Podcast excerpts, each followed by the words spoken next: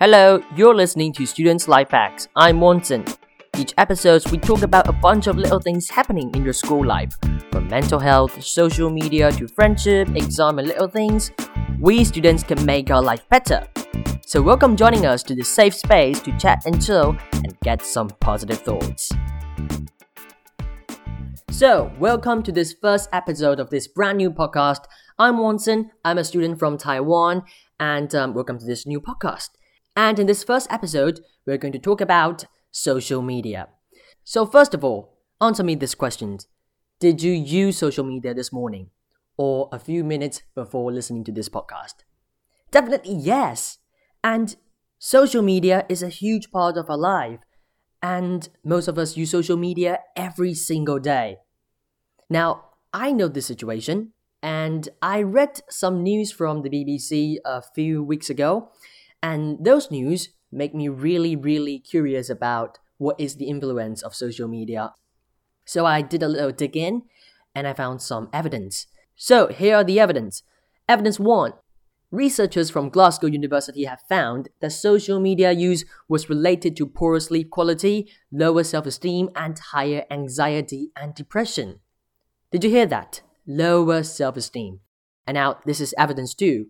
A systematic review of 20 papers published in 2016, done by Grace Holland from Flinders University, found that photo based activities like scrolling through Instagram, posting pictures of yourself, were a particular problem when it came to negative thoughts about your body. Negative thoughts about your body and self esteem. That is the problem that I found during my digging. But I know, you know, it's so, so hard to stop using social media. I'm not going to tell you that we should stop using social media because that's genuinely impossible. I mean, we are students from the 21st century. How can we stop using social media or stay away from social media forever? That's not going to happen. But I just figured out some ways that we can do to make our social media experience a little bit better. And here are some of the tips I found that might be helpful. So, first part, it's about following positive accounts or accounts without strong body image on Instagram or the social media, particularly Instagram. You know, I mean, food and scenery are definitely better than those celebrities who love showing off, right? So, I'm gonna tell you some of the accounts that I follow on Instagram and I divided them into three categories. And category one, it's about news. I follow BBC News, BBC Newsbeat, because it's a news particularly made for young people, and also The Guardian and The Economist. But if you find those news so, so boring and you don't want to read this news every single day, you can try following positive content on Instagram or other social media. For me, I follow Neil Pasricha. He's the author of the series of the Book of Awesome. He's a very, very famous author, and he always tells us how to be happy, how to find happiness in our life.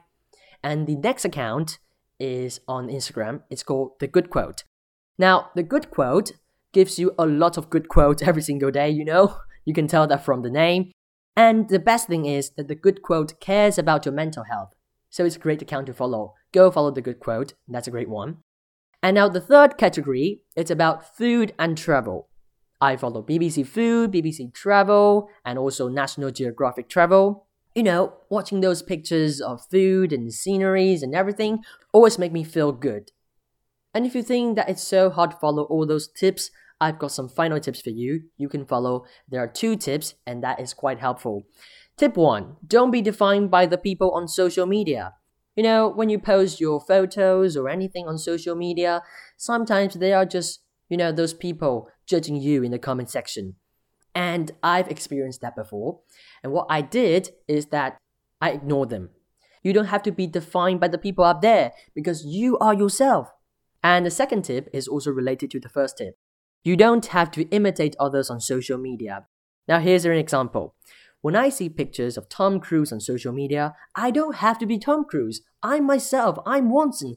I don't have to look at his picture and saying that I'm going to be Tom Cruise because I'm not Tom Cruise. So I don't have to imitate Tom Cruise and I am myself. I'm Watson. I'm great. I mean, I'm great. So you don't have to imitate others on social media and don't be defined by the people on social media. And that is all for this first episode of Students Life Hacks. If you've got your stories, your experience that you want to share with us, please send me an email to wanson1118 at workmail.com. The email address is wanson1118 at workmail.com. And I'm Wanson. I'll be making more content in the following weeks, so please subscribe me on Apple Podcasts and also Spotify. And I'll be back very soon. Cheers. Bye.